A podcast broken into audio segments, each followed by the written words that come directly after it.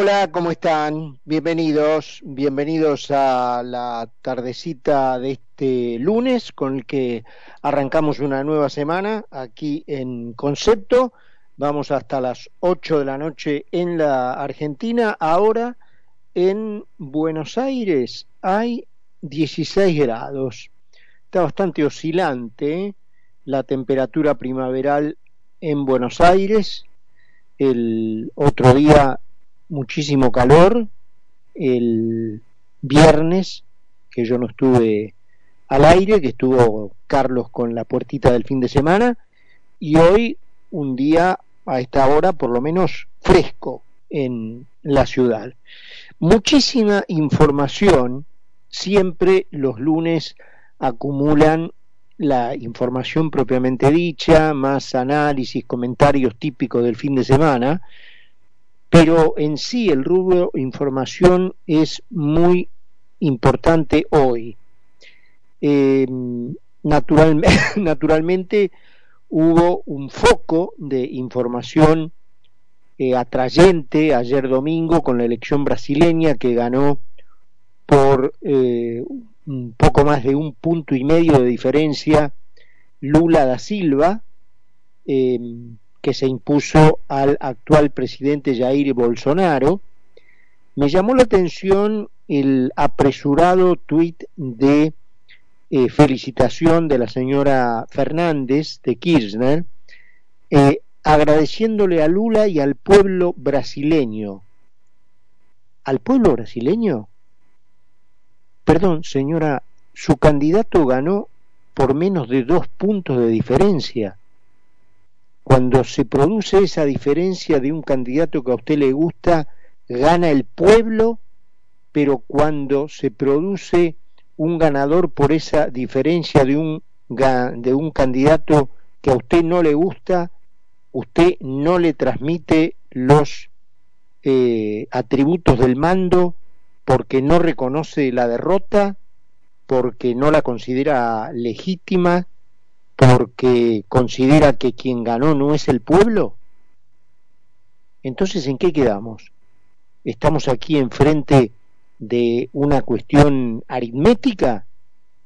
De que un 2, vamos a hacer cifras redondas, de que un 2% en un caso es el pueblo y en otro caso es poco menos que una mayoría ilegítima y eh, no sé, equivalente a la dictadura?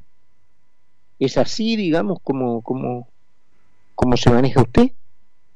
Me llamó la atención eso, ¿no es cierto? Eh, después, eh, la apurada, la apresurada llegada del señor Fernández, porque acá saben que tenemos Fernández para todos los gustos, ¿no? Entonces, primer comentario era derivado de el eh, del tuit de la señora Fernández. Y este segundo comentario es por el viaje del señor Fernández a Brasil a abrazarse a un Lula al que toman como un símil del kirchnerismo en Buenos Aires, en la Argentina, en una, en una equivalencia cuando menos apresurada, ¿no? Habría que estar... Eh, después vamos a tener, les recomiendo que se queden para nuestra entrevista, porque vamos a tener, si bien marcadamente eh, inclinada hacia los aspectos económicos de diferencia entre la Argentina y Brasil, pero una nota ilustrativa sobre las diferencias entre los dos países. Y acá el kirchnerismo, eh, apurado por abrazarse a alguien que gana, sabedor de que está muy lejos de ser quien gana en la Argentina, eh, pretende transmitir una imagen de equivalencia entre Brasil y la Argentina, y más específicamente entre Lula o el lulismo y eh, el kirchnerismo, que está muy lejos de ser real.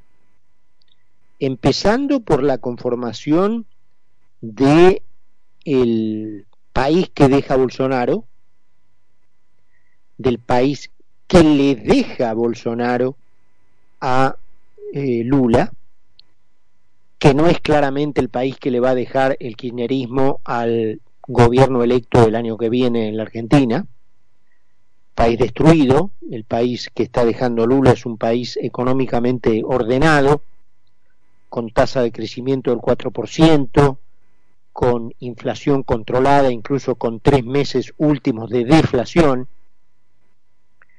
eh, y además la conformación política de la alianza que Lula tuvo que eh, conformar para llegar a el gobierno, reitero, aún así con una diferencia de menos de dos puntos, porque el vicepresidente de Lula es un señor que pertenece al Opus Dei, un señor eh, ferviente entusiasta de las privatizaciones, eh, en un marco en donde de los votantes nuevos de, como llaman en Brasil, el segundo turno, el balotage, em, Lula consiguió siete de cada diez votantes nuevos. Y Bolsonaro sacó 6 millones de votos más que en la primera vuelta, comparado contra él mismo, ¿no? Y Lula sacó un millón de votos más, comparado contra él mismo. De allí la escasísima diferencia entre ambos en un país de 212 millones de habitantes, que la elección termine eh, decidiéndose por apenas 2 millones de votos, esto es un poquito más del 1% de, de los votos emitidos, eh, repito, hablar de pueblo ¿Y entonces qué hacemos con la otra mitad del pueblo? Ese no es pueblo. Porque antes 50 y 50. En, en a, brocha grosa es 50, es 50, y pico a 49 y pico. Entonces, para hacer números gruesos, es 50 y 50. Entonces, si el 50 que a vos te gusta es el pueblo, el 50 que a vos no te gusta, ¿qué es? ¿No es pueblo eso? En fin. Después tuvimos eh, declaraciones a propósito del viaje de una comitiva eh, importante del gobierno argentino a Brasil por el, la elección de Lula. Allí en Brasil, el ministro del Interior, el señor De Pedro, hizo declaraciones intrigantes, ¿no es cierto? Porque o bien no sabe nada, o bien no sabe nada, pero a nivel de ignorancias mayores a las que podría tener, ya no digo un alumno de la Facultad de Derecho, digo un estudiante de aquella vieja instrucción cívica por lo menos de mis años en el colegio secundario, porque el señor de Pedro admitió estar trabajando en un proyecto para eliminar las elecciones de medio término. Las elecciones de medio término, le quiero recordar al señor ministro, que son una creación del mecanismo constitucional de elecciones, es decir, forman parte de el mecanismo de relojería bastante arruinado en la reforma del 94, con que la Constitución divide las elecciones para evitar la concentración del poder. Es cierto que al haber no reformado sino deformado la Constitución en el 94, ese mecanismo de relojería que de haberlo dejado funcionar bien era perfecto, con los seis años del presidente, los nueve años de senadores renovados por tercios y los seis años de diputados renovados por mitades, eran periodos suficientemente largos para que el presidente, por ejemplo, tuviera seis años con capacidad de gobierno, eh, los diputados y los senadores se fueran renovando de modo gradual, de modo que no entraran con la moda que rodea la elección presidencial y queden fijos allí,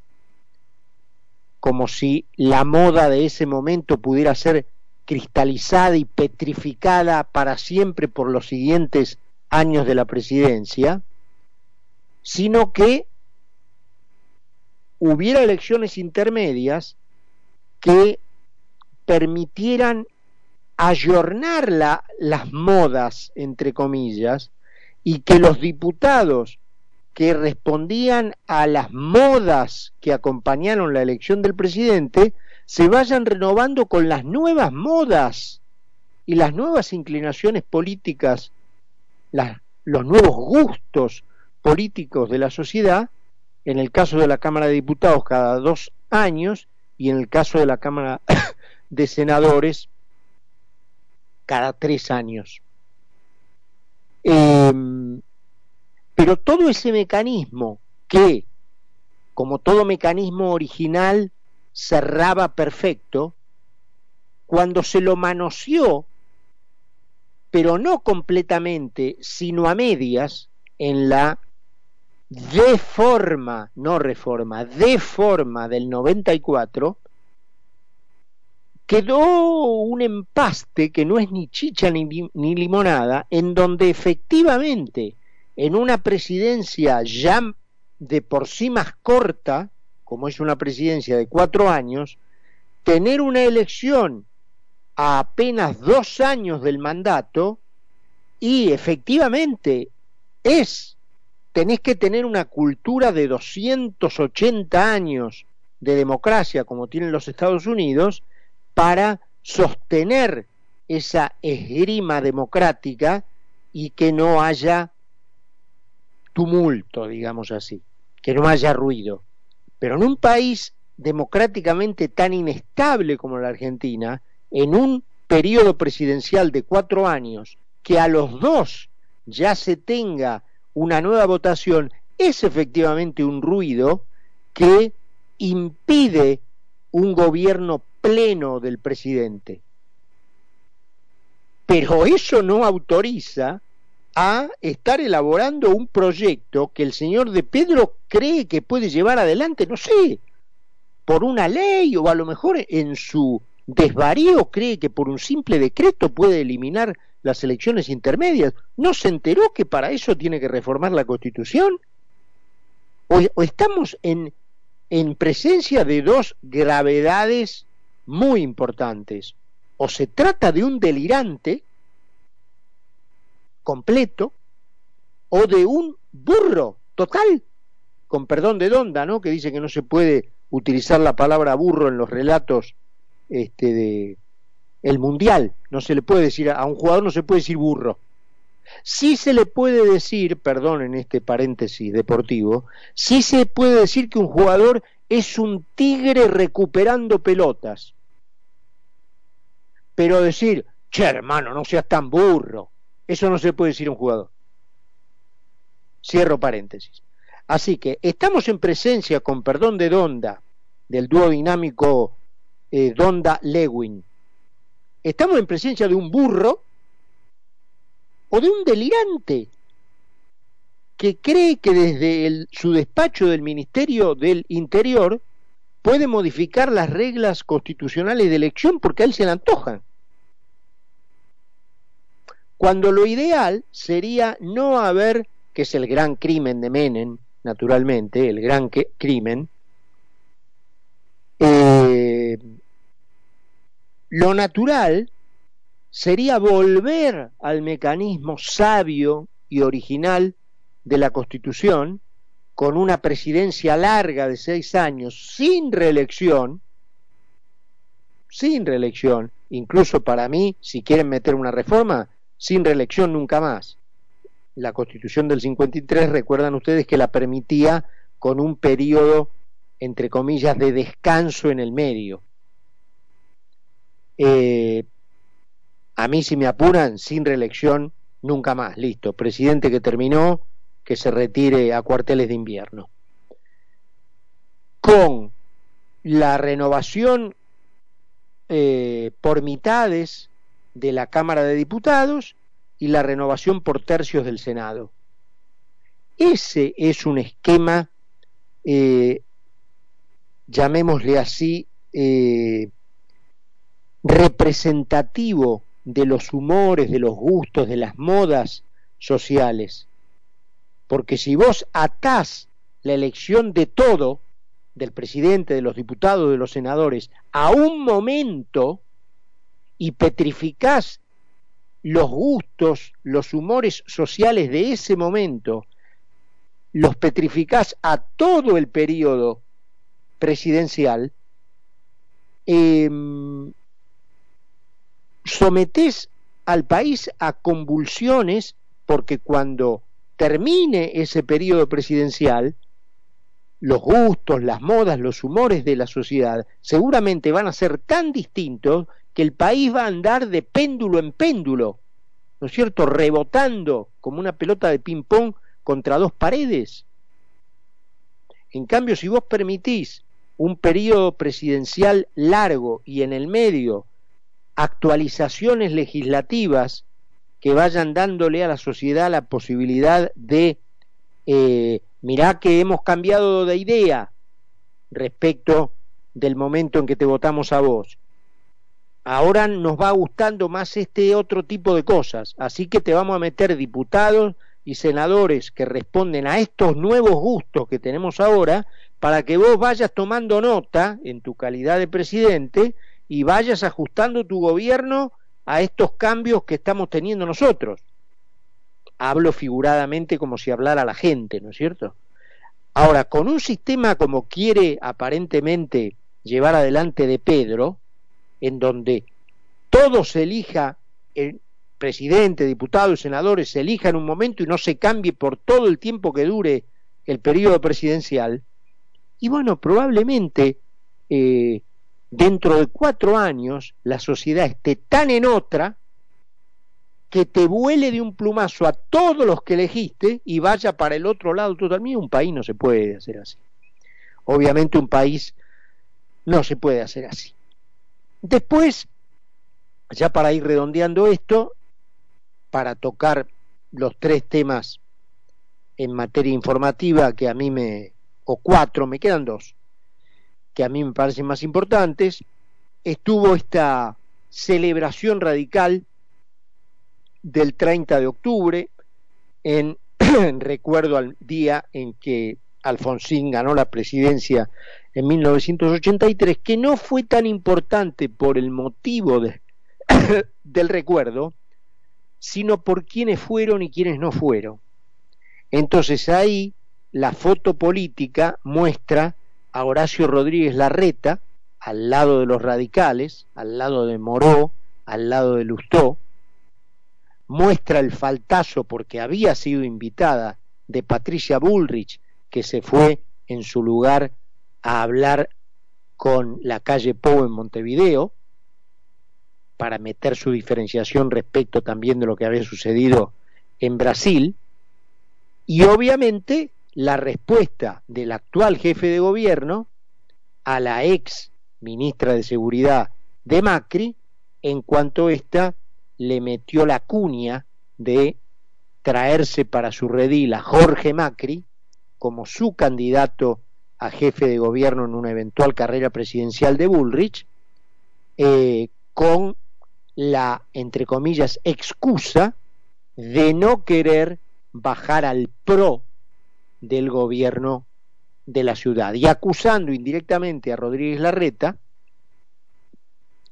de, eh, por un acuerdo político, entregarle, digamos, capitularle la ciudad de Buenos Aires a manos de los radicales, en este caso eh, de Lustó, con tal de que ese partido lo apoye en su carrera eh, presidencial. Así que ahí toda una cuestión también en el bando de la oposición. Y finalmente el hecho lamentable del asesinato de Andrés Blaquier, creo que en la ruta panamericana, a manos de un mocoso de 18 años, y el increíble, yo diría poco menos que festejo de algunos medios kirchneristas por la muerte de Blaquier y poco menos que poniéndose del lado de Lucianito, su asesino, eh, a raíz de un lamentable recuerdo asociativo de eh, la familia Blaquier con el gobierno militar. Realmente eh, que en un momento tan doloroso, en lugar de una palabra de consuelo y empatía, resurja el odio a tal nivel, es muy definitorio de qué clase de gente son. 7 y 22 minutos. En Buenos Aires, 15 grados y medio la temperatura. Carlos Mira y Carlos Poncio hacen